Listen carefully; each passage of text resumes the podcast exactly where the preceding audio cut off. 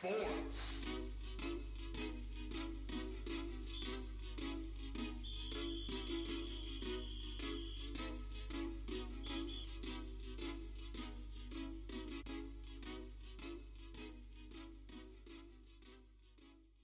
All.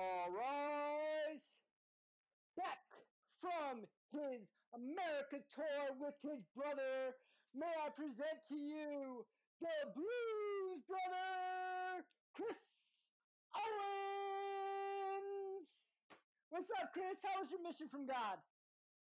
Oh, you know, we uh, did a little fundraiser. I'll tell you, we, uh, you know, our uh, the Penguin, our uh, teacher growing up, our church was getting shut down, so we were on a mission from God, and we uh, we managed to save that church and uh, you know escape from Carrie Fisher, my girlfriend at the time, and a couple other things of fun. So we're back out on the road, taking a break a little bit, and then we'll uh, be doing our thing again. How was your uh, dance routine with uh, with uh, uh, the great one? Oh God, what's his name?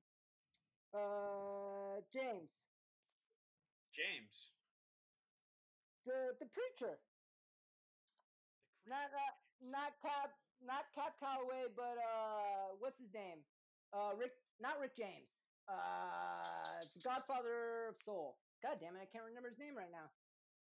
You, well, you said James, so you know it's a color of a desk usually. James Brown.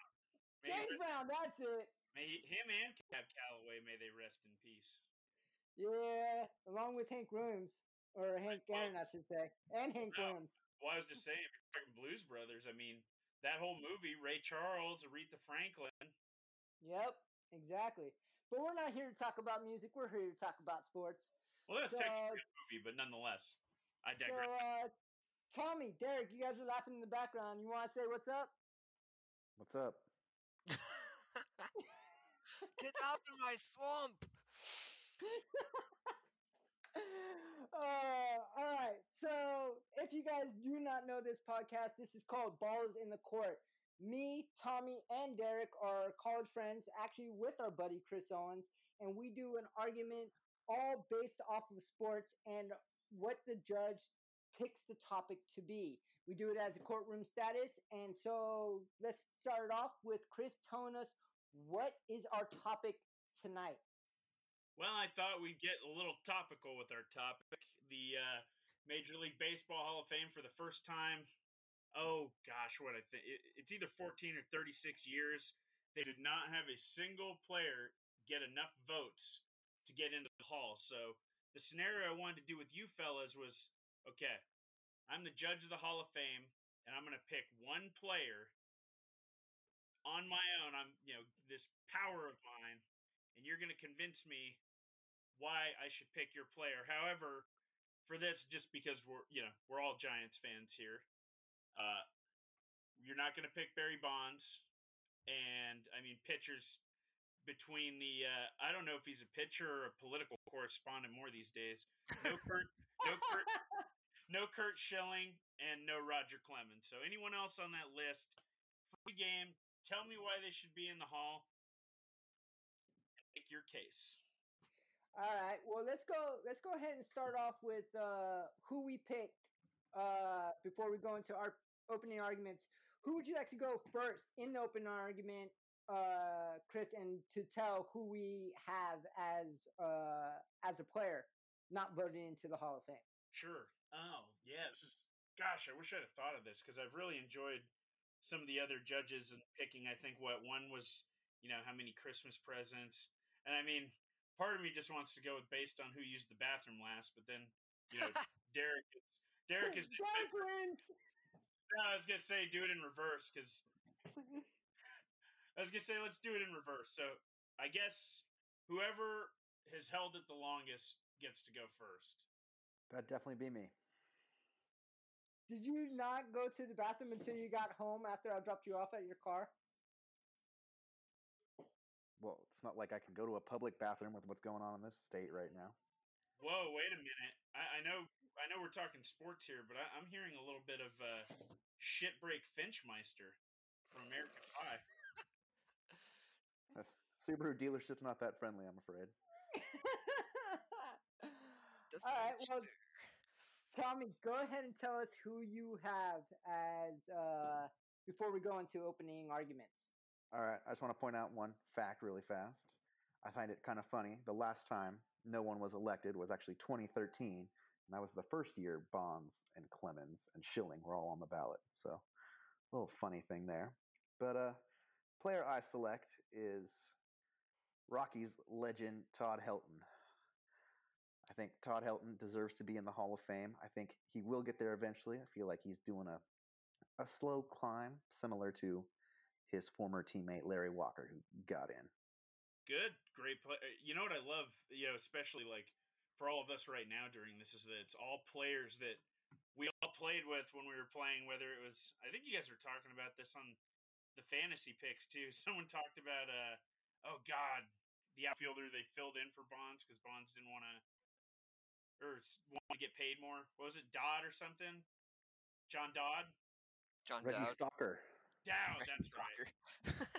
Reggie yeah, so it's Stalker like all these was my guy. players that we got from like MVP the show or or MLB the show. I don't know, man. I I don't play video games anymore. Anger management, but that's a whole other show. But no, awesome though. Awesome pick with Todd Helton. All right, I guess that would let us go to uh Brendan. Who do you got? So I got, and I'm actually kind of pissed that Tommy picked out Todd Helton because he was one of my favorites to watch play the game behind Jeff Bagwell. So as you can tell, my wife agrees with me, even though she doesn't really watch baseball that much. But uh, I would say my next pick would be another guy that I loved watch play and was considered one of the best defenders of all time, and that's Andruw Jones. This dude, this dude. See, I told talk about Andruw Jones so much that my wife even knows about him. So Andruw Jones to me deserves it. He was one of the best outfielders during the time I was being raised, and along with that 90s run and then a Braves team. So I'm going Andruw Jones, and he definitely deserves to be in the Hall of Fame. Absolutely. Nice. No, I hey, we all remember that name growing up. Hell of a center fielder. And uh to round it out, our most recent uh visitor to the bathroom. Who do you got for me? Uh, I want to make a, a point really quick that we all know that uh, Brendan's just holding up cue cards for for Laura. Um, Wow, no, I did not have to do That's- that. You ass. Shots fired. uh, no, I um, I applaud picked, now. so Uh, applaud now. I think your pizza's burnt. oh my god. Oh, pizza's burned. so I I was this was tough for me because I loved this player growing up watching him. I, I was always more of a, a defensive fan than a offensive fan. Uh, I really love Andruw Jones. I was definitely leaning towards him, but then decided against it because him and I think uh, Bernie Williams, Griffey, those were kind of like my idols for getting into center field. Uh, I was gonna go with Omar Vizquel because he was like one of my favorite just all around players, and then some shit has happened recently, so I was like, ugh, great. Um, so nowadays in softball, I play the hot corner, and one of the greatest third basemen that I think um, of all time, especially defensively, uh, I picked Scott Rolen. Excellent. Yeah, no. I mean, you I mean, Gi- we're all Giants fans. We definitely we definitely knew if there was a hit going down the left field line during the playoffs, uh better pray it got high enough or fast enough. Yep. No, all fantastic picks. So I believe what the next next step in this, if I remember correctly, is the uh, what the opening arguments for each one. That's great. You know, I want a quick sidebar. Uh, Derek, was it you that had the shots fired? Uh, why do you think he's giving her cue cards? Uh, studio audience. That's what we said earlier. studio audiences needs go off, of, emotional uh, go off of his applauses cue cards. Now, I part of me would think, you know, just from listening to the show, I feel like she would write the cue cards for him. yeah, probably. I mean, I know there've been some grammatical challenges over, you know, the years, and then line. So I'm just waiting for him to say line. but actually, I'll do this serpentine style. So go ahead and lead it off on your uh, case for Mr. Scott Rolen. Awesome. Well, like I stated earlier, uh, Scott Rolen is probably considered one of the best uh, defensive third basemen of all time. I feel like a lot of third basemen are kind of overlooked in Hall of Fame uh, drafts or ballots, whatever you want to call them. The the numbers for third basemen are it's pretty crazy how low they are. Um, obviously, you have big names like uh, Chipper and Mike Schmidt and uh, uh, uh, what's his name? Uh, Rolen from the Cubs. Or sorry, that's my guy. I meant um, I am totally having a shit. Uh, Ron Santo from the Cubs. Excuse me.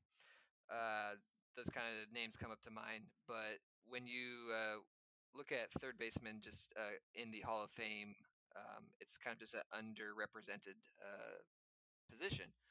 And I just believe that Scott Rolen has all the numbers on the field um, and off the field, which I will get to later, about uh, him being a Hall of Famer. Uh, just to go quickly, because I want to get really into the the meat, meaty greedy later. Um, just some quick things to pop out there. He has eight Gold Gloves. He was the Rookie of the Year in 1997. He is a seven-time All-Star. He won one Silver Slugger Award, and he is the only player out of these picks that we are talking about right now that has actually won a World Series.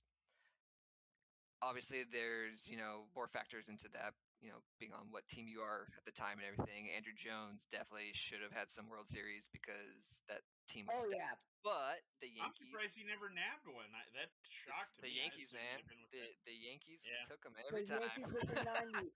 Yankees of then- the '90s. and then somehow Helton made it to that one World Series against Boston, completely got destroyed. Uh, so, uh, but yeah, those are some just quick little uh, bullet points there. I will obviously go a little deeper and further into that. Um, just want to show the hardware that backs up why uh, Mr. Rolen should be a Hall of Famer. You showed it. Now that that's just merely opening, right? So we're not going to have any rebuttals to any of the cases until we get into the next round of things. Is that right, gentlemen? Well, you can rebuttal whenever you want, but I like the I like the statement that my little brother put in uh, last week, where you have to say objection. I love that fact. Yeah, that should definitely be a regular Uh, all right, Chris, who's going next? uh, serpentine. So it's uh, back to you. Uh, Awesome. Build me the case. Uh, yeah, open up with why uh, Andruw should be in the hall. Okay, so I'm going to start off kind of like how I started off last week, um, but I won't go into as great as detail as I did with uh, Bo Jackson. But I Oh, want to God. start it off start off with some stats. Which is, which is For some the stats, fuck's sake, Bugs stats. Bunny. Wait, wait, all right. Let, let's go to Jones. Uh, just just just hear me out with a little bit of stats. I know that that can get kind of boring, but I'm going to add in some more facts that's more interesting about it. So Well, I mean, I learned from my previous talk about how many times he tied his shoe over the course of a right. career, I'm sure relevant relevant stats are okay. Obviously, heroic are always a win. So Okay, so But just to start it off, like I did with Bo, uh, Jones had actually a 17 year career. I actually only thought he had like maybe a 10 year career. I didn't know he played for that long. He was absolutely fantastic in everything he did. So uh, he's he hit over 400 home runs, and he hit uh, a total of 434 actually, and he is 47th of all time, which puts him above the 50 50 uh, limit.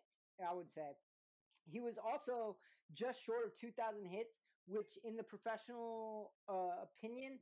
That is insane considering that you had dominant pitchers like Randy Johnson, Pedro Martinez, Andy Pettitte, Roger Clemens, all during that time, and still be able to be 100 hits short of 2000s is insane to me. He was also considered one of the best outfielders of all time, and he his defensive paralysis shows that with the fact that he had a 990 fielding percentage. with the 50 assists out from the outfield. That's unheard of. The only person that I can compare that to would be Dom DiMaggio, who was considered a top-notch assist uh, outfielder of his time. The other thing that was really cool that I did not know was that he is 10th of all time behind only seven Hall of Famers for RBIs.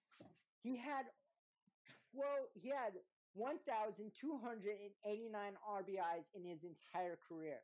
So the dude offensively and defensively and I'll get into his uh, awards in my second round like uh, Derek did this first round to prove how much of a defensive player he was uh, later on.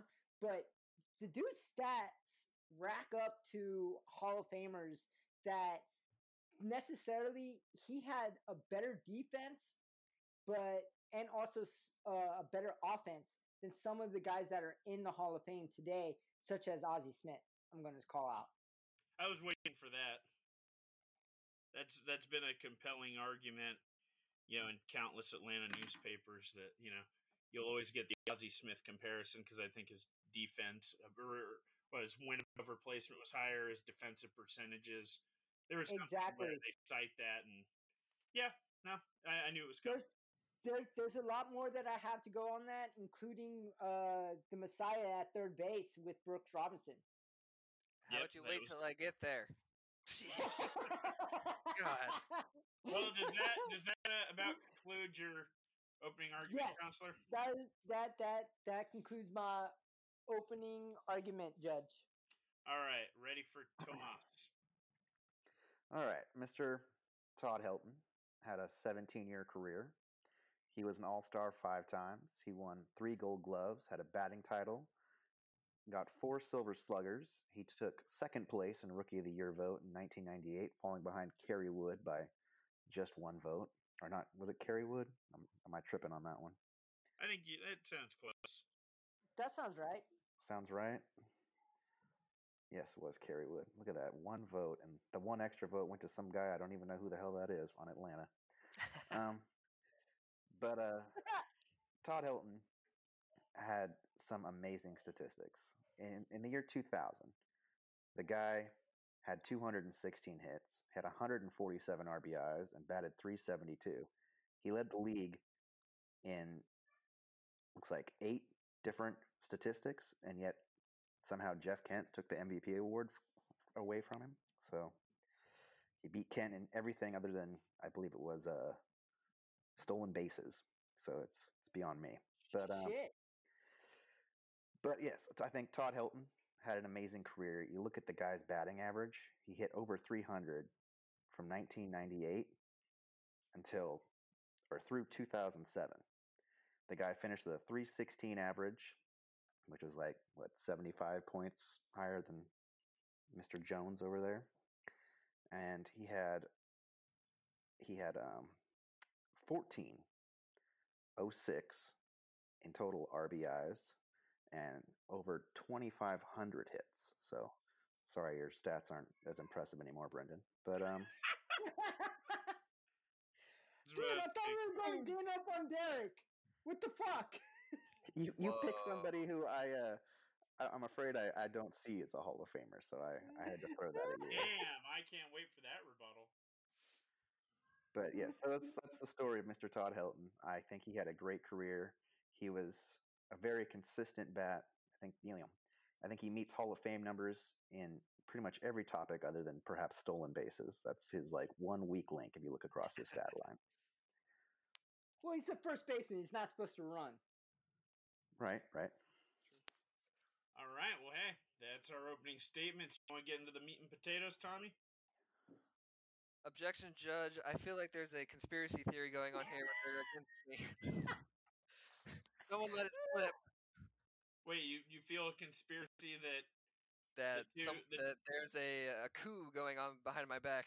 Hey, hey we, we went to Yard House today. I had ten beers. We were joking around about stuff. Okay. Wait, Yeah, no, yeah, I'm not. I'm not. nothing, nothing was written down. That's right. Because the only Nothing was reason I, written down. I mean, if everyone has an issue, I just thought consistency from Serpentine, right? Like, I had Tommy start, I had oh, you. Oh no no no no! This was this had nothing to do with around. you. This had nothing to Oh, do with you. I'm saying that these two are conspiring against me. I mean- Who always wins? Look, I, I was gonna say, look, I, Only I one. let's just forget I'm the judge for a second. Yeah, if you're asking me who I think wins the most of these, I'm pretty sure I'm always hearing Derek getting cramped. And I mean, granted, Tommy puts up a good fight, and maybe it's because Brendan drags him down from his most compelling arguments. But yeah, usually Brendan just like lights the place on fire, even if it doesn't make sense. Like you know, promoting Bugs Bunny in a fictional. Yeah, literally, no one even talks about Roy Munson. Okay, I'm getting off track as a of fan. So All right, Chris, let's go into round two. yeah, Tommy, go ahead and give me the meat and potatoes about Todd. Okay, so I think Todd Helton needs to get in the Hall of Fame. I'm pretty sure he will, as I was saying before. Probably have to be till year ten with our crappy voting system, but but I think Todd Helton deserves to get in. You look at his numbers; it's just outstanding. The guy he walked more than he struck out. That's pretty rare for batters these days. He did that by let's see, like 160 more walks. It looks like he had 103 of them on that great year where he still had 147 RBIs and 216 hits. So the guy must have always touched that ball. um, uh, what I like most though is you know you look at Hall of Famers of the past.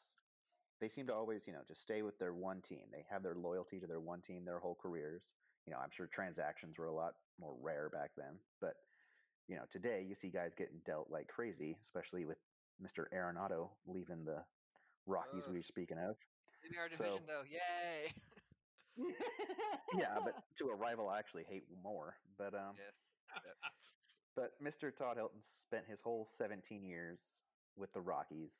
I just think that's some like, you know, show of show of loyalty and something to honor for him.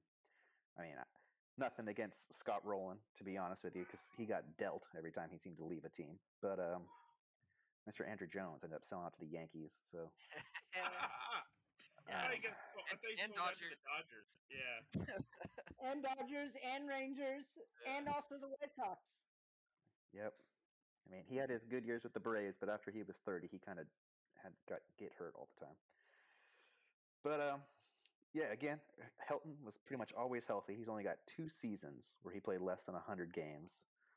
I think his total of 369 home runs may not, you know, jump off the board like, you know, Jim Thome or other recent Hall of Famers might, but his consistency with that 316 career average I think is definitely what gets him in, along with his RBI total.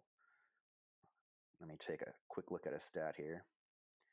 Yeah, look at that. Both Rolen and Jones never even hit 316 one time in their career. So props to Todd Helton beating So both of them okay, on that so one. be, because you're throwing those two candidates out there because you're you're not on Helton right now. I'm gonna open it up, and and I I because I could. I mean, hey, I'm just the judge, so I'm gonna say, uh, Brendan, Derek, would either of you like to rebut the 316 average of Todd Helton? Coors Field. Is about power, not consistency. So yeah, t- okay. No, I I, I give It's Tommy that. for- Like yeah, Derek, tell me a little more about Coors Field. no, so I, I totally give that to Tommy. Like you, a, a field like Coors Field is not going to help your batting average. It will help if you hit a bunch of home runs, which Todd Helton did. But there's that whole argument, which I give the argument to Barry Bonds and like all these P, you know, PED users is like you can have the power, you can you know beef up, but you still have to be able to hit a damn baseball, which is one of the most challenging things in the world. And so I am not discrediting Helton's average whatsoever because that is a skill. As far as the other numbers go, you have to argue that Coors Field plays a part in it, and that is what will always be looked upon whenever there's a Rocky player in the Hall of Fame stuff. That's why I feel like it took Larry Walker a while. Todd Helton's going to have that same issue. Uh, Coors Field kind of pads the stats. Obviously, he's a great player, and he didn't do everything that those numbers show at Coors Field, but it definitely helps. That's all I'm saying.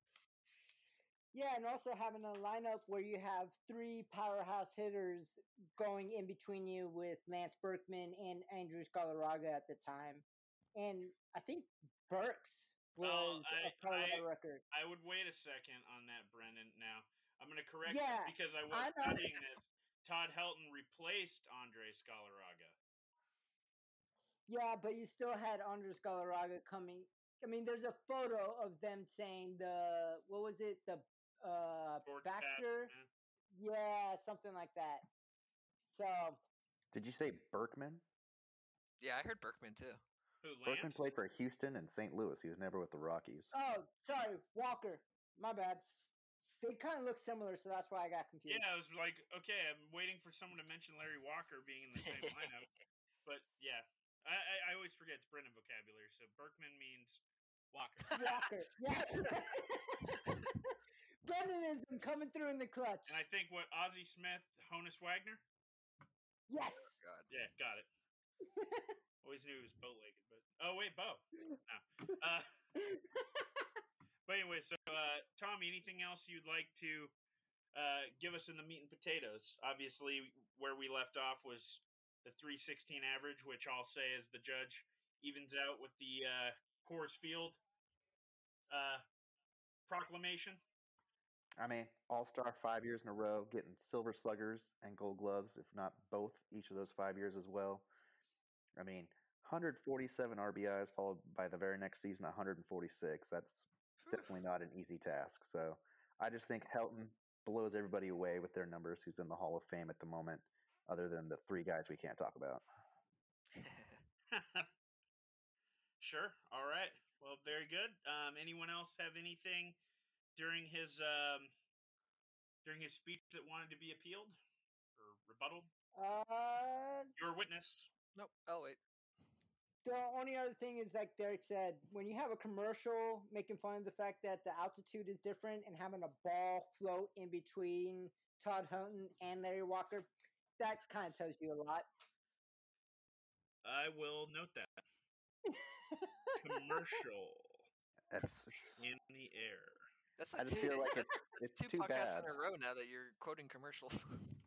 Well, I think, I think, gentlemen, that'll uh, conclude Tommy's meat and potatoes, and this is the perfect time for uh, Brendan, uh, your witness, Andruw Jones, to the stand, please. Yeah, so I just wanted to go into the words just a little bit about Andruw Jones. Um, this is actually going to probably be my shortest argument. Um, I know it should be my longest one, but I actually believe that Andruw Jones awards uh, speak for themselves. Like the dude was a five-time All-Star, just like uh, Todd Houghton. So there you go, Tommy. Not to mention, how many awards did you say that he won for Gold Glove? at first base, Tommy? Uh, I have it noted as three gold gloves, Tommy. Three. Uh, Derek, how many did Scott Rolen have? uh, eight. Eight. Yeah, my motherfucker had 10, and in consecutive years. That means in a decade, he was the best center fielder. And that's with Ken Griffey Jr. in his prime, Kenny Lofton in his prime, Bernie Williams in his prime, and a bunch of other guys that were amazing athletes. I can tell you right now, during those 90s, between the time that from 96 to 2012, almost every top 10 play that ESPN had, it had Andruw Jones making a diving catch where he went full on Superman style, running towards the ball and catching the ball and almost breaking his wrist every time. He also made catches that looked like Ken Griffey Jr. out in center field, running into the wall, looking like he broke his fucking ankle. Okay, So okay, you can't objection, tell me- objection. Okay, I was objection. wait. Uh, thank you. So, all right, let's hear it, Tommy. So you, all the guys you just like named to compare him to when it comes to like being the best center fielder, as you said, And he's in their- better than Griffey. They were all In their prime. they were all American leaguers, meaning they would not be competing for the Gold Glove against Andruw Jones. So you can't be calling him better when they're Indians, Yankees, and Mariners. Good call, and uh, you know, just for being a media student that I am, you're you're kind of pushing it, saying that Kenny Lofton was in his prime in the late '90s. Yeah, that is true. But Kenny Lofton was still one of the top fastest outfielders out there. So that's why I would put him out out Yeah. there. No, for But- sure. No, no, Tommy make Tommy makes sense, and I did mention a bunch of AL guys playing the outfield. Counselor, you don't yeah. have to respond to his allegations. No, but he, he's right, and like I'm right now, I'm actually trying to think of an NL center fielder during those times, and it's actually Tommy's right. It is very hard to do, but at the same time, to have somebody that's not better than you for an, a complete decade is insane. I haven't heard anybody do that ever. Maybe Michael Phelps, like Derek had but Like that's the only guy that I can say that for a complete decade ruled the swimming pool. In a complete decade with prospects coming up that are number one out of from 96 to 06 like or sorry he won his first one i think in like 90 or uh 99 i think he won his first one. Nobody could take the gold glove away from andruw jones. And there are prospects beyond prospects beyond prospects coming up that say oh he's a five tool athlete. He's the best center fielder we've seen. Well guess what it wasn't okay here i just thought of a center fielder you had Jim Rollins and also Jim Edmonds playing center field. These guys were the top notch outfielders of the 90s and early 2000s, and Andruw Jones still outplayed them in the center I, field. I also want to make a point that the Gold Glove is awarded to outfield, not the individual position of outfield. And there's also three Gold Glove outfielders. So Yep. you look at this from 2004 to 2000. Edmonds won it every year with Jones. So it could be But like all center fielders one year necessarily. right? He, Yes. but he is still considered one of the top notch defender center fielders of all time, and I'll get to that in I'll my take that third. Yeah. third third topic. But just dude, can we just all agree the fact that he did it for over a decade, winning with the fact that even if it's all three positions, left field, center field, right field, he still won a gold glove for 10 straight years. You how many there's 32 teams in the in MLB. Divide that in half, you got what? 16? So 16 times 3. How much is that? You have 48 players considering to be for the gold glove and he beat out every single one of them for 10 years. That's fucking insane. Well, Now, I mean, is there? I'm a not ranking even- He actually beat out 45 of them. glover? well, I'm just saying that's insane for ten straight years. Also, let me just throw out because that that was the main focus that I wanted to hit was that he did it for ten years, winning a Gold Glove in the outfield. Now, mind you, he also I'm gonna help won you a the little bit. Steve silver. Finley was in there. Exactly, Larry Walker. Luis Gonzalez, Barry Bonds. Like, do you guys Alright, want me to keep going on? it Nah, there, nah, nah, nah, nah, so No, now, might have been mind you, he also I just know him for hits. No, he's there. So this is the other thing. He also won the Silver Slugger Award back in 2005, where he was also voted number two in the MVP voting that year. You know who beat him? And he actually beat him in the Silver Slugger Award. Well, Silver Slugger for the outfield, so it doesn't really count. But he was he finished second to Albert Pujols, which is one of the best hitters of all time right now. So the dude is insane, and he also in his rookie year he finished fifth in the rookie of the year voting. So the dude is fucking amazing within itself with the accolades that he has. He, with the MVP voting to only lose to an up and coming first baseman that is considered one of the best hitters of the modern era is pretty ins- insane. So that's my second argument.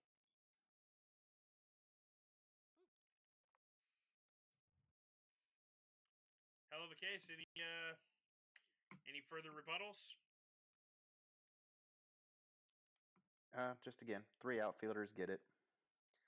So is there a don't put ranking too system for it. the outfielders in terms like is there a Gold Glove number one, two, three, or is it just No, it, it's just the top three. I, I will admit here on the list, when it like numbers them outfield, outfield, outfield, Jones is always number three. Yeah, I don't know how the whole voting system works for outfield. I mean, maybe it's alphabetical order. No, No, it's not alphabetical because it goes Edmonds, Cruz, Jones one year. Edmonds takes first place five years, then second place the next year. So it's not like they always put the same guy in the same spot. yeah, that's interesting. he's still got a So it couple looks years. to me like right? Jones took retire that third ago, ten right? times. Yeah, Edmonds was still bouncing around, right? Between teams, is that what you're asking? No, no, like I, I know he's retired. I know he's retired, but he's probably not been retired. Uh, maybe, maybe about ten years now. Maybe ten years next year. I just meant he'd be a good metric to compare to Jones. Oh yeah, no, that's those are the names I always hear together is Jones and Edmonds. Yeah, well, I guess uh, there's no further rebuttals to this one. What do you got for me about Mr. Rolen? You were you're building up high. yeah, so uh, I'm gonna go back to the hardware speaks. Uh, yes, Andruw Jones had ten in a row, which is insane. I think quickly to mind, I want to say only other people would be like Roberto Clemente, uh, Johnny Bench, and uh, I'm like blanking on the other one. Um, Willie Mays? no, I don't think he did. two in a row. maybe maybe Molina got close. Anyways, um, yeah. So Scott Rolen had eight Gold Gloves um, to Helton's three, jo- Jones's ten. Uh, he's the only one on our argument that has won Rookie of the Year. Um, I know the other guys got close. Uh, it's kind of funny. We both picked, or we all picked uh, players that did not win an MVP. That's kind of a. I thought that was kind of funny. Uh, Scott Rolen has uh, he was a seven-time All Star compared to Helton and Jones, who got you know five, and uh, he has one Silver Slugger, which obviously Helton takes the cake on that one. Uh, tied with Jones though, and he's the only one on this list I said that has won a World Series. Uh, as far as the statistics go, and I love my statistics, uh, I'll try to make this short and sweet. Here we go. Everybody take a quick nap. Yep. Yeah, we're gonna take a breath and break. Uh, Scott Rolen was not known as a power hitter, and it obviously shows in the his uh, career statistics. He does back it up as a just good hitter overall, and then obviously with his glove, uh, his lifetime average was a 281 average, which is above Jones, but definitely below uh, Todd Helton. His home runs uh, are below everybody on this uh, on this podcast, but his 316 home runs compared to Jones's 434, he was only two RBIs short of Jones's career uh, of 1289. Rolen had 1287. So that's like almost 100 home runs. That's 100 RBIs right there below Jones. So it just shows didn't crack top 10.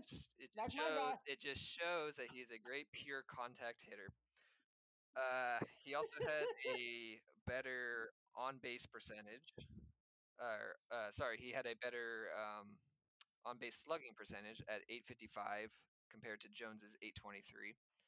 Obviously, Todd Helton, like anything I say offensively for Rolen, Todd Helton is just let's just assume he has better. I'll allow it. Yeah. Um, he does have more hits than Andruw Jones, and he has uh, struck out uh, less than Andruw Jones. What's crazy for I'm gonna give Tommy some more points here is that uh, Todd Helton has these crazy numbers, and he has the least amount of strikeouts on this uh, these three, which is pretty insane. Thank God I had first pick. Uh, yeah. So I kind of want to get a little uh, away from the. I have a few more stats, but I'm going to save that. But we're, just so you know, there are more stats coming. Uh, something that I that mean, look, I, I'm the judge today, not Dusty. It's gonna be fun. yeah, seriously, I know you appreciate them. Uh, something that I didn't know until this last Hall of Fame uh, election, which uh, Tommy mentioned earlier, this this system is definitely flawed. It, it definitely needs some fixing. But I looked up the it- definition. Take it away from the writers. That's the main Yeah, fixing. exactly. Uh, I, I looked for the definition or like the criteria that the Hall of Fame uh, voters are looking for, and I quote: Voting shall be based upon the player's record, playing ability, integrity, sportsmanship, character, and contributions to the team or teams on which the player played. So fat out lie. this is why I feel like a lot of these players, Barry Bonds, obviously those guys up there, Chris Schilling and uh, Roger Clemens, are having a hard time and probably won't make the Hall of Fame because of their steroid accusations. Like I said earlier, earlier uh, Omar Vizquel, I totally said Hall of Fame, you know, the first time he got on the ballot, and now I'm not so sure anymore because of his recent allegations if you want to go based on just the character and like morality of a player, Scott Rolen is like textbook perfect, you know, example. This guy is he was an amazing teammate. He's one of those guys that you have on your team that just makes everyone better. Uh, when he came over to Cincinnati, like uh, they were interviewing Joey Votto when he won MVP, and he was like, "The reason I won MVP, like uh, not completely, but like one of the reasons is Scott Rolen. He makes everybody a better player. He's one of those guys that has that clubhouse leadership. Obviously, it doesn't really factor into Hall of Fame voting, but I feel like it is something to consider. As far as things like off the field, um, I'm not trying to take any shots here or anything. I just kind of want, I kind of wanted to look into it because you have Curt Schilling, who's kind of been a little, you know, like eh, you have Omar Vizquel, who all this stuff came out, and you saw what happened. His his uh, his percentage went down, and you know this because of that. So if you had to get into the personal life of the player, uh, which I feel does contribute a little bit, um, I saw that Scott Rolen he uh, he has a charity foundation that he created back in '99. Uh, it helps children and their families with uh, that struggle with illnesses and hardships and uh, special needs. He has these community outreach programs called the Hot Corner Kids, which I love the name. Uh, and I'll like I it. said, yeah, and like I said, he he just he's he's just he's that perfect schoolboy. Um, I definitely looked up Andruw Jones and Todd Helton just to see if they uh, compared, and I learned these things actually. I actually had never heard these, maybe because they were just so long ago, and the Omar Vizquel thing is so fresh. But uh, Andruw Jones was arrested for battery with a domestic uh, disturbance case against his wife on Christmas. How dare he?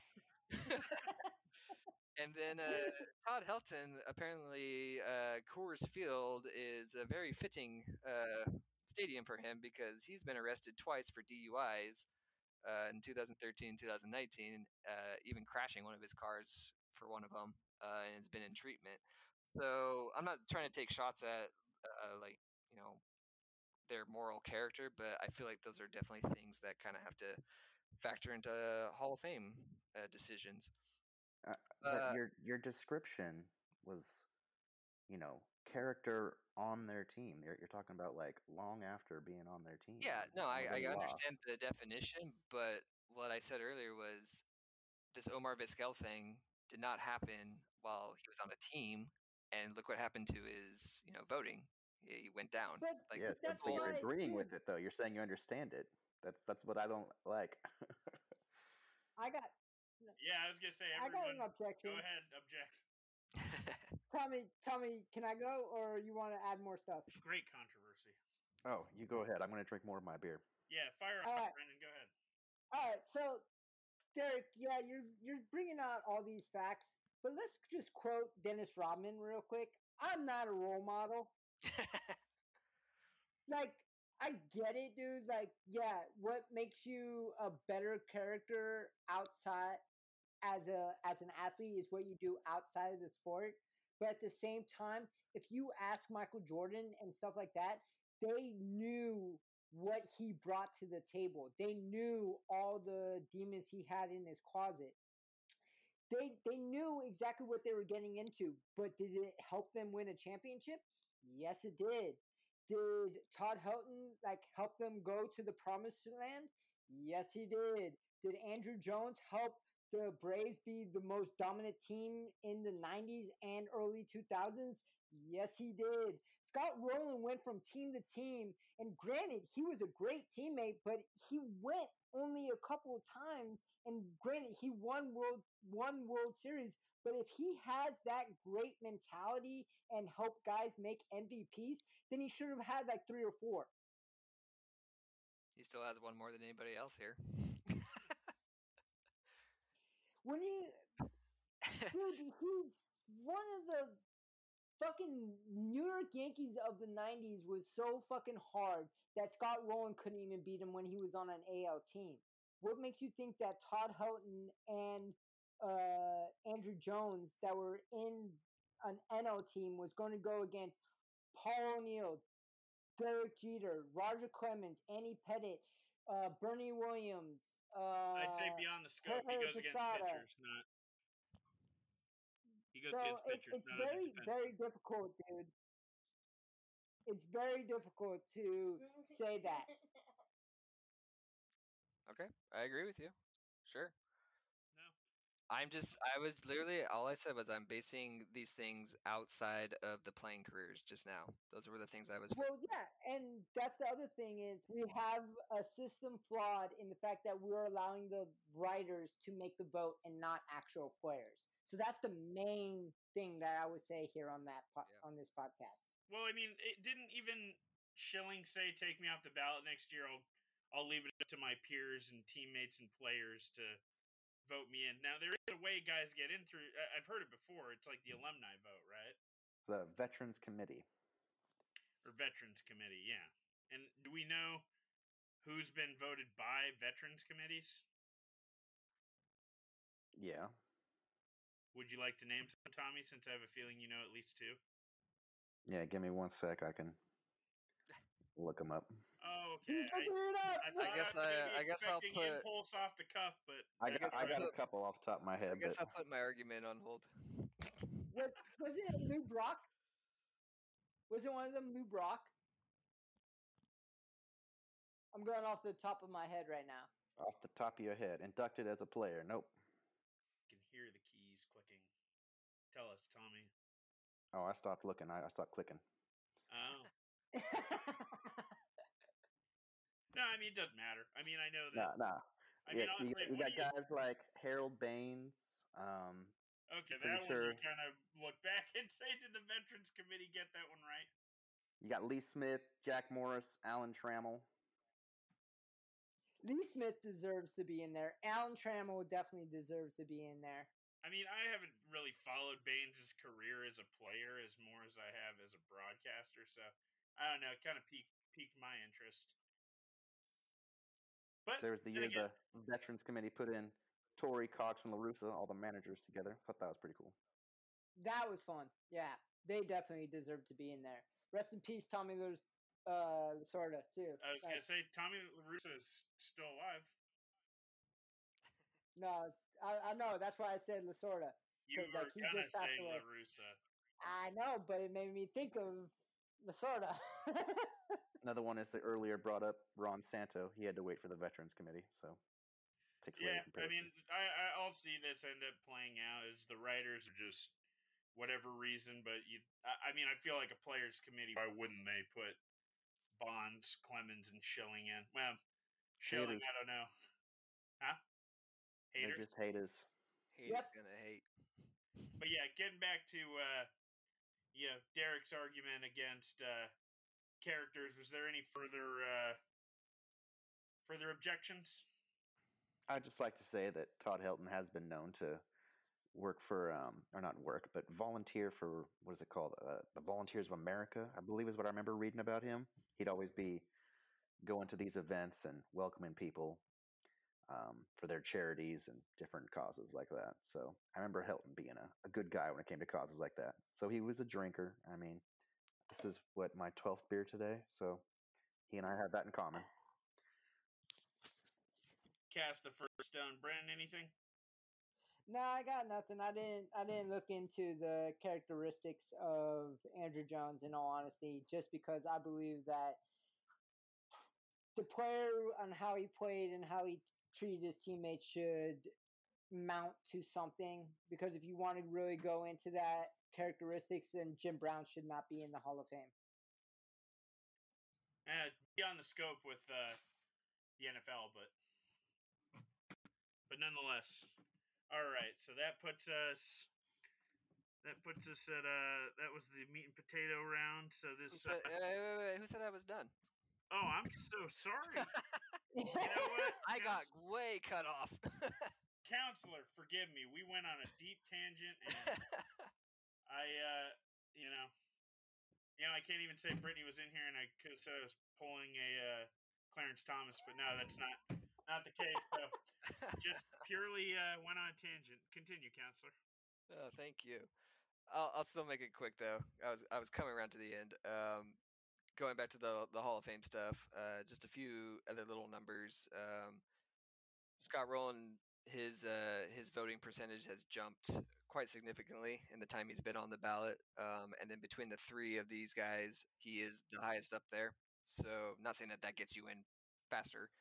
Uh, he's up there though, and his last uh, this this last voting, he jumped to seventeen and a half percent, which was uh, about two percent more than Helton and three percent more than Jones. Uh, nothing really big to you know go off of that, but just a couple little numbers there.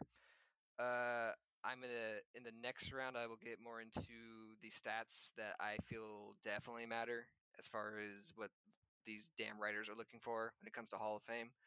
Uh, but just a quick little thing is from 97 to 2004 this stat which i said i'll get into later uh, war the big war stat uh, he had the highest war in baseball than anyone that wasn't named barry bonds or alex rodriguez from 97 to 2004 so that beats out derek jeter uh, larry walker chipper jones and jeff bagwell at that time. He has the 10th best war of all time for third baseman in baseball. And I feel like this is just my opinion, maybe some other people's opinion, but he definitely went through an injury uh, plagued season and a few Oh, yeah. after. Uh, unfortunately, he collided into uh, what's that guy's name? He it was like Hee-seop Choi of a damn Los Angeles Dodgers. Uh, messed up his shoulder, which uh, was a throwing shoulder, obviously uh, pretty crucial for a third baseman. Uh, he had to get surgery on it, and uh, I feel like that definitely killed some of his offensive statistics. But like I said, they were very close in comparison, not with power, but everything else as far as uh, Andruw Jones goes. Uh, and yeah, I, I think, I think I will get into some more of the uh, nitty gritty stats later on. All right, let's move along. Yep, exactly. Let's move along. Okay, so that will conclude the meat and potatoes portion.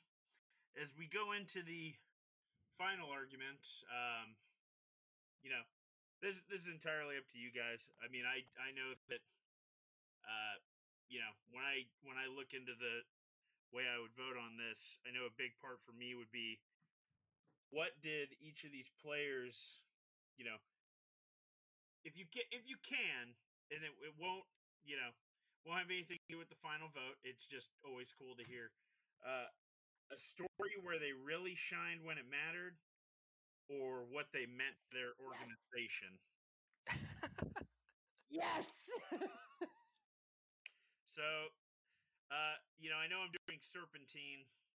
So, if you want to continue with Scott Rolen, you can, or if you want to table it, you may pass it to who you wish. I mean, I just talk a lot, so yeah, I can. I let me go. Let me go. Let oh me go. Let me go. Let me go. Oh Let me go. Let me go. Let me go. go. Counselor, it's entirely up to you. We Please show that I am I am merciless and let another person go. Did you have, Did you want it to be Tommy? No, Brendan can have it. He's very enthusiastic. I was gonna give it to Tommy, but I I I award enthusiasm. All right, I'm gonna go Alright. play with my son then for a little bit while Brendan talks. Yes. It's gonna be Alright. a little bit, Tommy. Brendan, your, uh, I guess, is this the closing statement then? Yes. All right. Close down Andruw Jones for me. Okay, so before I get into what you just wanted to prove for the like one story that helps the team, that helps everything, that made that player notice, I'm gonna hold that off for the very last thing, very last second I can. So I just want to first shout, shout out to the fact that Andruw Jones was one of the best defensive players, and I've said this beforehand when he would make diving catches where instead of like having the glove flipped up to where his hand is parallel with the ground, he would actually do it underhand and catch the mm-hmm. balls where it would actually look like he broke his wrist, but somehow come out with it. It's unbelievable. Uh, only very few players can do that without getting hurt. Jim Edmonds and Ken Griffey Jr. is like two players that I would shout out to. Um, also, the cool thing about it is one of his very first hits in the regular season, he got an RBI. The guy was on third base and he hit a line shot to between short and third. I mean, that's a lot of pressure for a 20 year old. And the other thing that I actually found very interesting was that uh, I found this and I it's absolutely amazing to me because uh, they used uh, baseball reference uh, metrics and Andruw Jones actually saved 234.7 runs in his career. And that's better than the all time greatest defense uh, center fielder, Willie Mays, and also the best right fielder in Roberto Clemente. He outbeat Mays by 50 runs and outbeat Roberto Clemente by 30 runs. This dude was insane. His defensive war, like granted, Derek was saying that he was uh, Scott Rolen was one of the best uh, um, players of over replacement um, of all uh, during that time of '94. I think you said Derek. 97 to 2004. 97. So I, I give you mad props for that, but my guy was the top defensive war player of all time, ranging for 24.4. Mays is third, dude. Mays is third in 18.8. So Andruw Jones is a top notch player when he plays the outfield. Now, he also is fifth in war runs fielding that means overall fielding in any position in the outfield and in the infield, only behind Brooks Robinson, Mark Belanger, Ozzie Smith, and Adrian Beltre, his old teammate with the Rangers. So, and Brooks Robinson and Ozzie Smith are already in the Hall of Fame, and Andruw Jones has a better offensive personality than both of those guys. So it just mind boggling that this guy's not in the Hall of Fame. And now I'm going to hit you with the uppercut. so, uh, Chris, I almost called you Derek there. Chris. I mean, we both wanted- have red hair. I mean, I, I look like I ate Derek, but pr- proceed, Counselor. So Andruw Jones, when he was a kid, he actually came up. He was a teenager when he started his career. He actually didn't even start it in the regular season. He started his career in the postseason back in 1996 when his Atlanta Braves made it into the postseason. He started and he hit his first home run when Ryan uh, Caruso, right?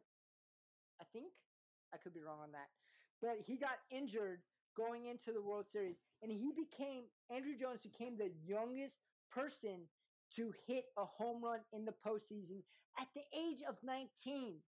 Meanwhile, the biggest stage possible. You are in the World Series, you are 19 years old, and you're going against one of the best pitchers, top 10 best pitchers of all time in any pennant in reality. I, if he's not top 10, he is like top 15. So, like, he 35. is- but he still lights out. During the 90s, especially in 96, Andy Pettitte and Roger Clemens was considered one of the best two one-two punches that you could think of. And this kid is 19 years old and going against Andy Pettitte. We already know he's a first-time Hall of Famer. Even back then. But I'm just I, I saying, know, I know. Continue, Counselor. Sorry. I'm just saying, he not only did he hit a home run at his first at bat during the World Series, but he did it again at his second at bat, becoming only the second person ever to do that. He helped his team more times than not, and he was a better teammate than anybody else. He made sure that he made the plays in the outfield. He made sure when he was asked to be a role player and not be a everyday starter, he gladly accepted it and actually did it for the Atlanta Braves. He did it for the New York Yankees. He did it for the Texas Rangers, and he did it for the Chicago White Sox. Uh, you gotta do- say you gotta say one more. There's one more Who team I you're leaving forgetting? out. Who am I forgetting? Because I actually don't Aren't- don't know who I'm Aren't forgetting. you leaving out the Dodgers? Oh well, they don't count. uh, But yeah, I don't he- know. I he- don't know if I he get that stricken from the accepted. record. Sorry. he he accepted the role being just a role player because he knew that if if he had to, he was a better defensive man than he was an offensive man. But in any case, he would accepted that role in order for his team to go further in the playoffs, in further in the season. Whatever he had to do, he made sure that his team was in each and every game to win. Wow. That is a hell of a statement. Pretty cool though. Two home runs in the World Series. At the age of 19. Yeah, I was gonna say at the age of 19. But uh, no, those are excellent arguments. Now that the uh, the serpentine has gone been broken. has gone awry, uh, I will uh, pass it to Tommy to give uh, your closing arguments on Mr. Todd Helton. Okay, well, first off, Helton's got these guys beaten in offensive statistics. There's just no doubt about that. Sure, Jones may have more homers, but he also batted 70 points less. If you want to talk about big moments, I think one to remember for Helton. I remember him rounding the bases and pumping his fist. It was like, uh, gosh, was it 2007? I think. Yeah, that's that's when they went to the World Series. It was just this amazing two-run uh, home run to walk off against the Dodgers. It was a uh, gosh, what was that crazy Asian closer's name? Sorry, I don't mean to point out race there. Um, Saito or, or something like that. Oh yeah, yeah. And Helton smashed that big walk-off homer because they were, I think, like still a good at least three or four games back in the wild card race, trying to catch up to the Padres, who somehow have found a ton of money this year. Um, but he hit that big walk-off home run against the Dodgers that sparked that big run to send the Rockies to the World Series. I mean, people are like Rockies in the World Series, like uh, what? You know, like, that's never happened before. But um, I, you know, give Rolen his props. You know, they didn't win; they got swept. Helton did hit 333 in that World Series, so he did his part. But I think that big home run he had that sparked the celebration in the locker room and drove the team to make that big playoff run is Todd Helton's big moment. He was the icon of that team for 17 years. I mean, we saw Larry Walker sign in St. Louis. We saw, you know, the other big guys on that team bounce for teams they thought, you know, could win the World Series.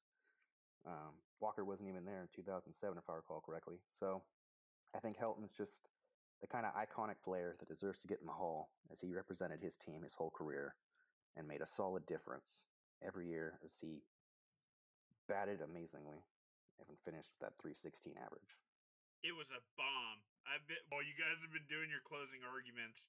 I was watching highlights of Andruw Jones doing, you know, defensive, you know, just insanity, defying physics, and then you tell me about that Helton play. I mean, even I was excited for him. But yeah, Yeah, um you you see it. He just launches it into the upper deck. It, you know, I mean, hey, it's Coors, right? But just to do it against the Dodgers always is you know, Right? That's that's why I love that. That's why I love it. you know, we can disagree on anything all we want tonight, but we'll definitely agree that we all. And it's funny. I've been working in professional sports for years, yet I still, I s- uh, and you probably feel this too, Derek. Still, just something feels good when the Dodgers just lose. It makes you giddy, like a schoolgirl, you know. Yeah, I still look back a couple years ago. I say cheat as much as you want, Houston.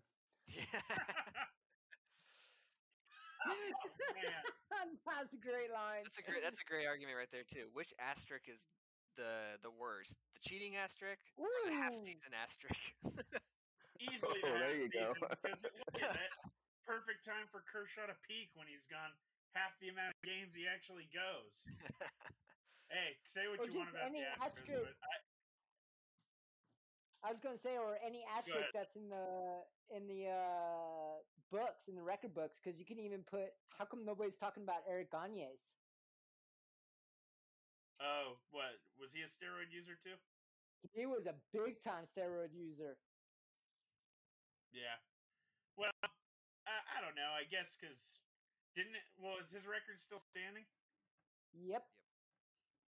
Uh, I Wait, don't know. is it? It's not the sexiest award or record. It's still a record, and if you're gonna mark one record, you got to mark them all. Wait, which record was it? Uh, saves. uh, consecutive saves. Oh, I thought Rodriguez got that one.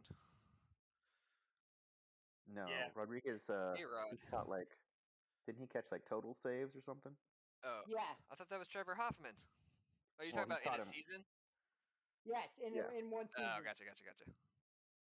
No, that's But yeah. Anyways, But yes, Yeah, both both great uh both great stories and you know, both have done you know, fantastic things for their franchises and I very well, is there anything else you'd like to discuss about Mr. Todd Helton, Tommy? Uh, I think I'm good. I think I've said everything. He's his numbers show it. I think he belongs in, and hopefully he does eventually. We'll see when it comes to the writer bias about you know playing in the elevation. Not that you know he chose the Rockies to play there, but but yeah, that's definitely something we'll see come from the writer's judgment. Sure. And uh to bring it on home. Yeah, and you've already done such a great job of, you know, educating me more on the uh the legacy of Scott Rolen. Bring him home for me. Oh, I'm gonna make. I'm gonna do even more now. Good. do work, son. do work. All right. Um, real quick, I also want to mention that Scott Rolen has already been inducted into a certain type of Hall of Fame, and that is the St. Louis Cardinals Hall of Fame. I only throw that out there because that's what saved my ass with the best first baseman uh, podcast. Fuck you. When I I, s- would have won that one. When- so when I said Mattingly was in the Yankee Hall of Fame, and Matt apparently was like, "Well, that seals it right there." So I just want to throw out that uh, Scott Rolen is in the Hall of Fame for the St. Louis Cardinals. Uh, So is Helton. He's only one of the four. There you go. Um, which is a big deal for Cardinals. There's a there's a huge history there of great players. Um, so another thing for me though, going back into the, I'm focusing more on the third baseman side of things. Is there are only two Hall of Famers that have at third base that have more Gold Gloves than Scott Rolen, and that is Brooks Robinson, which is like 16 or something, fucking insane, and Mike Schmidt. Um, but of all these third basemen, only Scott Rolen and Mike Schmidt have more than 300 home runs with eight Gold Gloves or more. So that's pretty crazy right there. As far as like having to back up the offensive statistics for a third baseman, uh, you're in the company of only one other Hall of Famer that has that line. Uh, the big thing I want to get into though is two statistics that I think, unfortunately, defined how the writers vote for the Hall of Fame, and this is what I think will seal the deal as far as uh, Scott Rolen. That is WAR and Jaws. And I didn't really know Jaws going into this. I definitely did some research, and Jaws is uh, stands for the Jaffe wins above replacement score, and the definition is it evaluates a player's worthiness for enshrinement in the Hall of Fame by comparing him to Hall of Famers at his position. So I'm just saying this right now: his position. Again, his position. Um, this I feel like is a huge statistic. Like it, it literally is showing if you are worthy to be in the Hall of Fame. Uh, how I'll it's it. how it's made is you uh, it's created by averaging a player's career's WAR during their seven year peak. So like when their WAR was at its best on average. This is for any player that's in the Hall of Fame. Uh, people have called Jaw the definitive statistical measure in evaluating the Hall of Fame class and the standard bearer for Hall of Fame analysis over the last decade. So I just want to throw out the importance of this statistic. Going in for Scott Rolen, I'm going to compare all three players here, but um, for their positions. For Scott Rolen, he had uh, a career WAR of 70.1 and a jaw of 56.9. The average Hall of Fame third baseman was 68.4, so he's above that. And the jaw average for uh, third base was 55.7, so he is also above that. As far as Andruw Jones goes, his uh, career WAR was 62.7. The average Hall of Fame center fielder is 71.3, so he was about nine off from there. And his jaw was 54.6, and the average Hall of Famer for center field is 58. So he's below on both categories for that. For Todd Helton, uh, I was actually amazed by this. I thought he uh, was going to be like no problem. Uh, very freaking close though. His uh, career WAR was 61.8, and for the Hall of Fame first baseman's, it's 66.9. So close. And then this one was really close. So this is why I obviously think he will get into the Hall of Fame at some point. Uh, his jaw was 54.2, and the average Hall of Fame first baseman is 54.8. So he was only just 0.6. Uh, Tough to fight with Lou Gehrig and Dan Yeah. And Willie McCovey. that was a, yeah, Jimmie Foxx. a lot of big names. Um, so yeah, those are just uh, those were the statistics I was holding on to because those, unfortunately, are the most important when it comes to voting nowadays for uh, the Hall of Fame uh, for these writers. Uh, another thing I wanted to point out um, is the, the the same statistic I used to help back up my Don Mattingly uh, point, which was the RTOT, uh, the total zone total fielding runs above average, which is when uh, the number of runs above or below the average the player was worth based on the number of plays that they made. Obviously, Andruw Jones is the top here. He had a uh, 254 RTOT. Uh, Scott Rolen had 140, so that just shows you how great Andruw Jones is out there in center field. But uh, Todd Helton had a 106. That's, I, I mean, it's. I'm not. Uh, I'm not bashing on Todd Helton's uh, defensive prowess because obviously his numbers still back him up. Gold Gloves, 996 fielding percentage. It's great. Uh, Scott Rolen had a 968, which I feel is very good for the hot corner. That's a very tough position to play.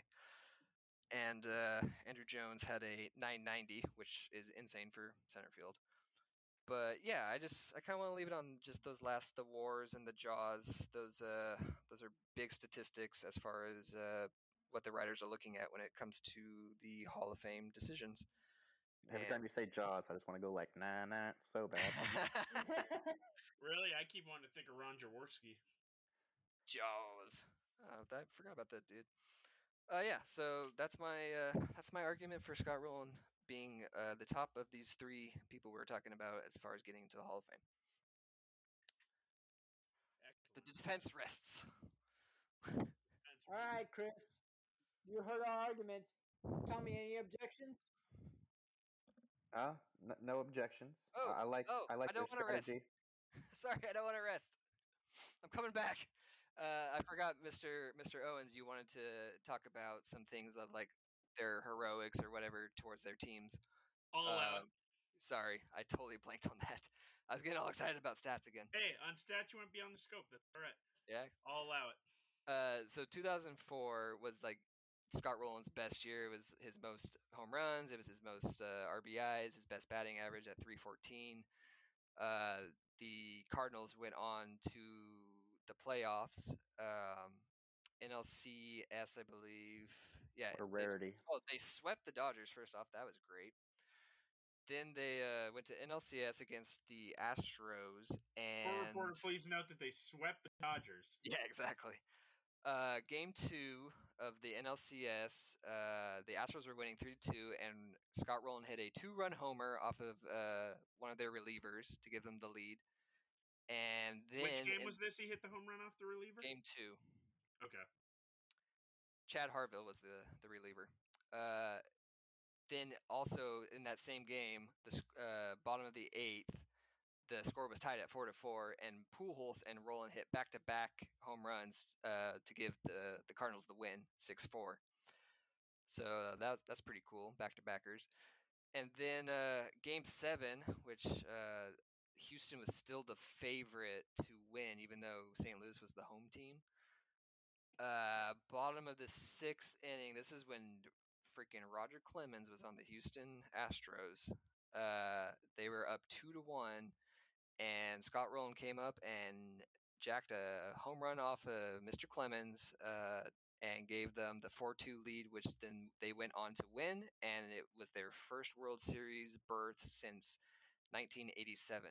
So Scott Rolen had a huge impact in that uh, NLCS. Unfortunately, they got their asses handed to them. By who else but the Red Sox? The Red Sox again, fucking Red Sox.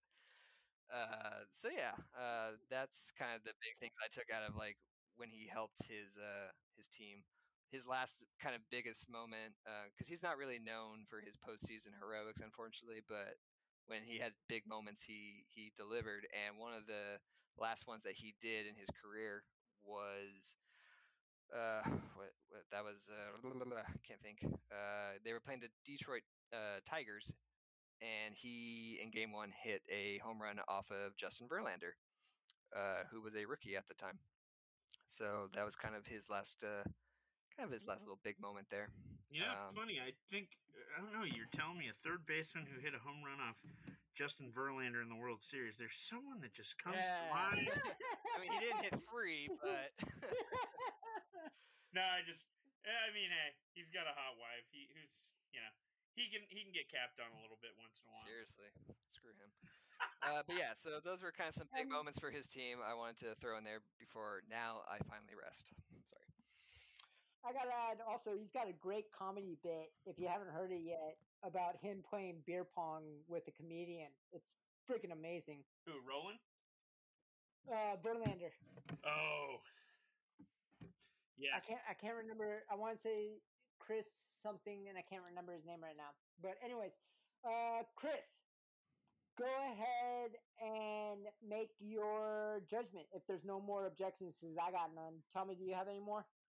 Uh, I like the digging into statistics that Derek was doing. I looked at a couple of the first base Hall of Famers, and I just I'm I'm blown away that Helton was able to hit more home runs than guys such as Hank Greenberg and hit have a better average than everybody other than Lou Gehrig and Stan Musial, and that Right? Dan Brouthers guy I've never even heard of, which is which is weird, but um, and Bill Terry, but you know can't forget Bill Terry. There's a giant for you. So um, I you know good amount of first basemen, Hall of Famers. They definitely seem to have the edge, but to see guys like Harmon Killebrew in here batting 256, Orlando Cepeda, you know 297. I think Helton definitely deserves to get in if these guys are holding seats. Well, The only other thing I was going to Oh, add yeah, go real ahead. quick, sorry, Chris, Nope, uh, was that was that uh, Andruw Jones also made the Hall of Fame of his team with the Atlanta Braves. He was inducted back in I don't remember 2016. There you go. So all three of these guys have a Hall of Fame numbers in their own organizations that they played the majority for. So good on them. Glad, in glad I honesty. could uh, bring that up for you. yeah, and I mean, if, if this proves more than anything, though, at least hearing Tommy talk about a first baseman he's never heard of, that that is the biggest uh, problem that I see with the baseball Hall of Fame is that you're gonna put in people who no one will remember, you know, a hundred years from now. Yet you're gonna have the gall to, I mean, I, eh, maybe maybe the pitchers. I mean, I feel like at least Roger Clemens will be remembered a hundred years from now. But you can't possibly tell me that all of us growing up in California, no matter where you were in the state, even if you were a Giants fan or not, when Barry Bonds came up to bat, you stopped exactly what you were doing because you were going to watch that at bat. And all the kids that grew up in the Bay Area, lefty or righty, you know they were wagging that bat before the pitch came in. So I'll say after hearing each of your deliberations, yes, there is someone that I am going to pick. but in every right, I believe based on all your arguments that every single one of these players belongs in the Hall of Fame without a doubt. I mean, even just watching even just watching the YouTube videos of I mean, there's there was plays. I mean, the ball looked, you know, at least twenty feet away from Andruw Jones, and so, somehow the dude just gets it. I don't know how he gets it. I don't know what extra bit of burst. You know, you know, each impact. You know, when you hear the stories of Scott Rolen, you know, and the teams that he's played, and you know, the true teammate, and you know, Helton's you know legacy and doing what he does. Um, you know, this it was very hard I think it's And, funny uh, also that we uh, we all picked uh, players that played 17 years and primarily played in the NL. I thought that was kind of funny. yeah. And also the majority of their career, I feel because like when I think of Scott Rolen, I think of Cincinnati because he ended his career with them, and St. Louis, and you can't think of anything else when you think of Colorado Rockies. You think of Larry Walker and Todd Helton, and when you think of the Atlanta Braves, especially during the '90s, you think of Chipper Jones and Andruw Jones. Like it's it's hard to pick. Like these guys made huge statements for their organizations, like the ones that they played the majority of their career for. So it's very, very hard. Chris, I do not wish this upon you, but you got to pick one No. I I do, and uh, it, it's like I said, it certainly wasn't easy. Well, I'll say this: I'm glad that none of you picked Omar Vizquel because that would have. I mean, hey, I know that his uh, his recent legal allegations, you know, do not do him any favors. But I've, you know, after spending time with pro baseball players, you know, it doesn't matter what level, they're all they're all the same, including Pete Rose. Pete Rose is actually the same freaking guy he was when he was on the Reds in the '70s. But that's for another podcast to tell you that story. But uh, no, I, I for me, it's as I as I kind of said in the closing statements out of everyone, which as I said, they all belong. But if I'm going to put the first one in, I think that Todd Helton meant a lot for the city of Colorado. I mean, you see teams like the Montreal Expos die in that way. So to have a player like that to be there for 17 years, I mean, the stats that he has say enough, but when I compare him to the other two players, I think what he did for Denver and the state of Colorado, it you know is is my reasoning for picking him. I mean, the stats that say, and then I mean, I think what really sold it was me seeing the two run home run walk off against the Dodgers. that really just juiced me up for him. And I mean, granted, I know so much more of this on paper. Obviously, I would have picked Rolen, but uh, yeah, in, in terms of just those moments and memories, that it's like for me, I was there at the 2014 uh, NLCS when Ishikawa, a nobody, hits a fucking was it a grand slam? No, No. Okay, three yeah, it was like a two runner, three run. Oh my god, man! Like nothing will, you know, that memory will live on forever. And because of me being the Hall of Fame judge, that 2007 NLCS two run home run will live on in the Hall of Fame as long as people go in and see the very small, you know, history in the Colorado section of the place. But I thank you all for each of your things, and like I said, it you guys made compelling case. I mean, I didn't have a favorite in any of these. Like I said, I would have picked. Uh, I mean, I'm, that's why I'm glad that no one picked Omar Vizquel. But uh, no, you guys put on a fantastic argument, and it's been an an honor to. Uh, actually, I really got into this topic. I, I mean, I might have bias just because I'm hosting it, but or you know, because I'm the judge of it. But no, I I really enjoyed your guys' arguments on these. Chris, I'm not even mad, man. The fact that you picked Todd Helton, the dude did so much for Colorado and for that organization. He was the golden child of Colorado. Tommy did a great pick, and he made a great argument in showing all the facts about Todd Hel- Helton. And it's it's very hard to go against a guy that meant so much. That would be almost like us trying to make an argument against Cal Ripken Jr. and what he did for Baltimore. So I'm happy with it. I'm almost positive Derek's happy with it. Yeah. No, Yeah, he, he's too competitive. and I also, I also told him, hey, I, it did, did it soften the blow. At least I said on paper the guy would have won. But I'm Yeah, I've never been. exactly. I've never been an on paper kind of guy. Because you remember, you got to sell it to me. And honestly, I think if Andruw Jones had had had the you know game winning something in one of those World Series or NLCSs, I probably would have probably would have geared that way. But yeah, maybe Yeah. maybe a two run home run against the Dodgers. You know. Yeah, of course. Did And not playing for the Dodgers. Yeah. and real quick, does anyone know what Andruw Jones's middle name is? It's kind of amazing. Nope, I actually don't. Rudolph. Rudolph. I didn't look it up. Rudolph. Andruw Rudolph. Nice. Do you guys know Helton's middle name? Todd. Chester. Lynn. How the hell could you live with that? the Todd father is Todd Lynn Helton. All right, let's go ahead and end this. Uh, Chris, anybody that you want to promote uh, tonight to give a listen to or to go watch or anything like that? Yeah, I love this part. Um, now, I would certainly uh, recommend that people check out your wife, Lara Jean Sullivan. Uh, I know one of her movies is on Amazon. Definitely, yeah, definitely watch that one. Um, I would. Uh, well, hey, it's free on Prime, so um, uh, and I'll I'll say I, I haven't listened to it as much. It can definitely you really have to put in the work, but I I don't know if they've still been going, but uh David's podcast.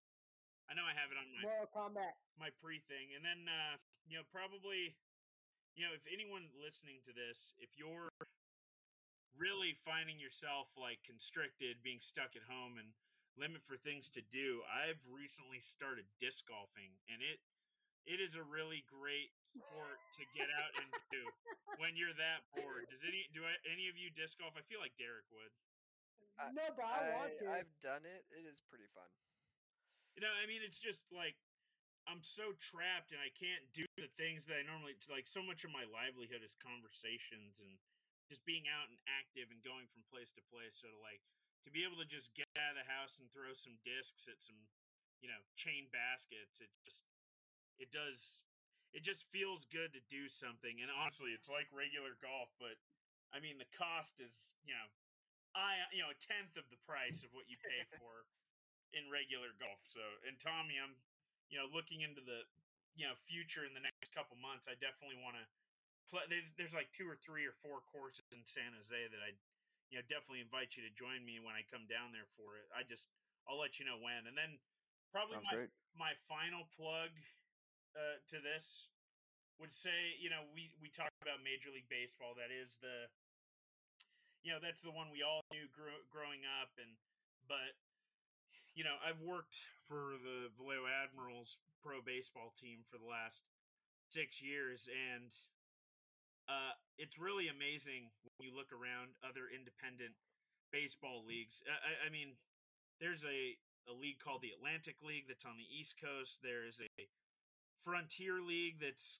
kind of you know Central States and a little bit of the East Coast, and then there's the American Association, which is a lot of you know Amer- you know Central States and even some Canadian provinces. Um, a number of you know foreign foreign baseball leagues like Australia, South Korea. Well, we all know where South we all know about South Korean baseball leagues now after you know dealing with COVID. But uh, I would implore any listener who you know has an excitement about baseball to check out Independence because there's so many ties to Major League Baseball. Like you know, my manager is PJ Phillips, so we're talking Reds and you know Cardinals. Like, hey, PJ Phillips is the younger brother of Brandon Phillips. Uh, we had Joc Pederson's little brother Tyger. Uh, I mean, that's. I think we even had Ozzie Smith's kid play for us one season or play for. So just what's so cool about independent baseball is the the small world that it really is and where across the world it takes you. That that's what I'd implore anyone listening to this to check out all those different independent sports. And I appreciate you letting me, you know, judge and even promote these different leagues.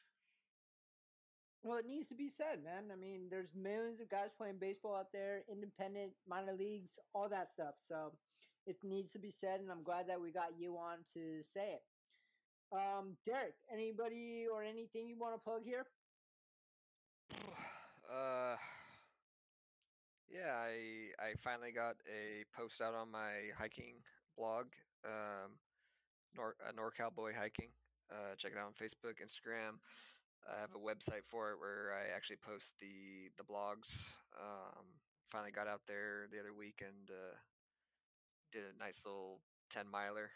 Uh, didn't go last weekend because it was raining and snowing, and it actually snowed again this weekend. And I'm going tomorrow to another mountaintop that I'm hoping is covered in snow. So uh, that's kind of like a rarity for SoCal. So I'm kind of excited to see snow for the first time in like three to four years, I think. Um, I'm just hoping. I gotta take you to Tahoe. I've been to Tahoe. Yeah, but you should come up and just hang out with me and Laura with Allison. Yeah, yeah, yeah. Um, yeah, I'm hoping weather permitting, as far as like the roads and everything go, I'll get to the spot. Uh, the the trail I want to do is like a about a seven mile hike, but it, you get to park closer to where I want to get. If I want to still get to where I want to go without getting as close with my car, I got to go like I think 15 miles. So it's either going to be a pretty okay day or it's going to be a pretty strenuous day. So I'm interested to see how it's going to be tomorrow. Um, other than that, uh, again, Mortal Kombat, obviously loving this new tournament. Go Spidey, and uh, yeah, I'm excited for keeping this going. Let's do it. All right. With that, Tommy, anybody or anything you want to promote here? Um, let's see. Well, going from disc golf to hiking, I'll, I'll talk about tennis. Derek, I miss San Luis tennis. Obispo. Meet me in San Luis Obispo. I miss it. Or uh, no, no, I'll take that one back. Meet me in Paso Robles. I got a hundred dollar gift card for 805 Brewing, so meet me there. There Let's play is. tennis. I was waiting for something. I I'm, not, I'm not going any farther south than that. I bought a beautiful tennis racket like the middle of quarantine, and it's still waiting to be broken in. It's killing me. Allison won't play with you? Uh, we just haven't got out there yet.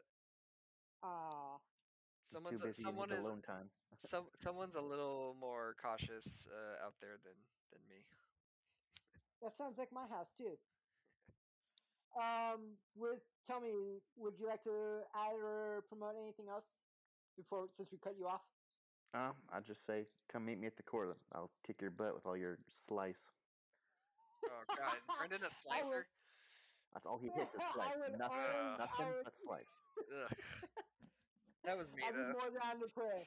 I'll be more down to play, Tommy. I'm always down to play, man. All right. Hey, thank you again for coming out and helping me with my solar panels. Also, Oh yeah, of course. um, Let's hit the court and then let's hit run, shop, and hops and get a nice buzz going. That sounds good to me. Um, with me, I'm gonna end it with saying again, go watch my wife's movies, guys. You won't be disappointed at all. Uh, take it from Chris. He he's enjoying her movies. Chris, I would actually go say if you can, you and Brittany tonight, if you guys like horror film, horror movies, go ahead and watch uh, Serena Waits Serena on uh, YouTube. wait, got it. Yep, and it's actually on all platforms. I'm just being told. And my wife is my wife's yelling at me from the couch right now and feeding our dog. Saying, "And go watch the movie Space." I think that was the one that you were talking about, Chris, on Amazon Prime And um, PlayStation. and Tubi apparently. But uh, yeah, and then the other person I'm gonna drop here is Mortal Kombat. I love the way that they're doing their superhero tournament. Uh, yeah, a lot of people dropped them already. But uh, I just Mine love it. dropped Dragon Hunters. And also Dragon Humpers. Jesus Christ. My wife is yelling at me. Uh, Dragon Humpers on Twitch. Uh, they just started a new season and the storyline is epic. It, it's really entertaining. They just added a new character also as well. And she is fantastic doing a Russian accent, which is phenomenal. And my wife does a British one also as well. So go enjoy those. Uh, and with that, we're going to call it a night. Uh, Chris, thank you so much for doing this. And we would love to have you back on sometime in the future. No, the the pleasure was all mine. I look forward to continue my uh, my listening relationship with the podcast, and anytime you guys need help with anything radio related, I'm always here. Awesome. With that, everybody, say goodnight. Let's get out of here. It's almost been two hours. Fuck. Tommy won. Tommy won. No more Tommy. complaining.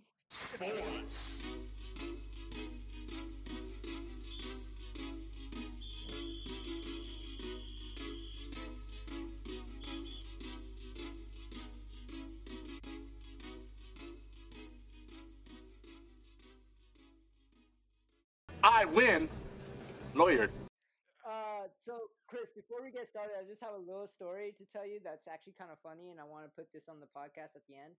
So before, Before I you do met my that, wife, which one? The one where I started the band, or the one where I? Because I haven't enjoyed that whole shtick of this, this whole thing about getting my hosting duties. Did you want to? Uh, hold on. I'm I'm bringing in a special guest. Hold on, Laura's coming in. I'm gonna tell the story. Ready? Wait, hold on. I gotta just go. Oh, you want to hear? Oh, I was gonna. Go you ahead. can't hear. It's No, fine. no, It's no. up, up to me. Hello. Hey, Okay, Chris Owens, nice to meet you. This is Laura Jean Sullivan, Brendan's wife. I would like to say that one, I am pissy tonight, so I hope you guys have a great show. And two, I can't wait to meet you. But here's the funny thing, Chris Evans, Chris Owens. Oh, Chris Evans. I mean, if it oh makes you feel better, the name Evans was born out of the name Owain, Gaelic Welsh. So, I mean, it works. Perfect. Okay. Well, plus Captain America, which I don't really like him as an actor, so whatever. Anyway, I so just here's the as the thing. guy from Not Another Teen Movie. I don't know. Oh yeah, I like it's that. boy. What, what?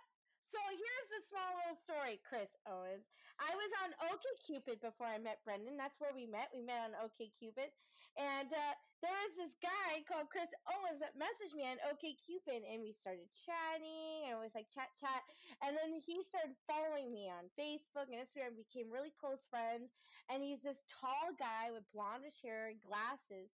And I was like, okay, yeah, yeah, yeah. And so when Brendan started, we were like still friends. He congratulated me when I got married, all these lovely things. And then when Brendan was like, oh, Chris Owens is going to be my friend, Chris Owens is going to be on the podcast next week. I can't wait for you to meet him. I've told you about him in the past. I was like, oh, yeah, yeah. And I was like, wait a minute.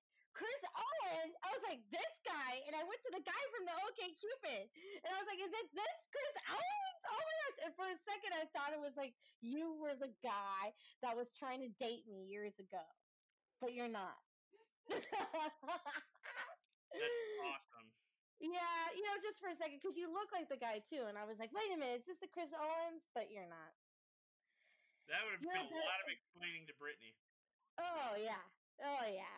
Which yeah, I I can't wait to meet her as well. She looks cute. I saw pictures of you guys together. It's very nice.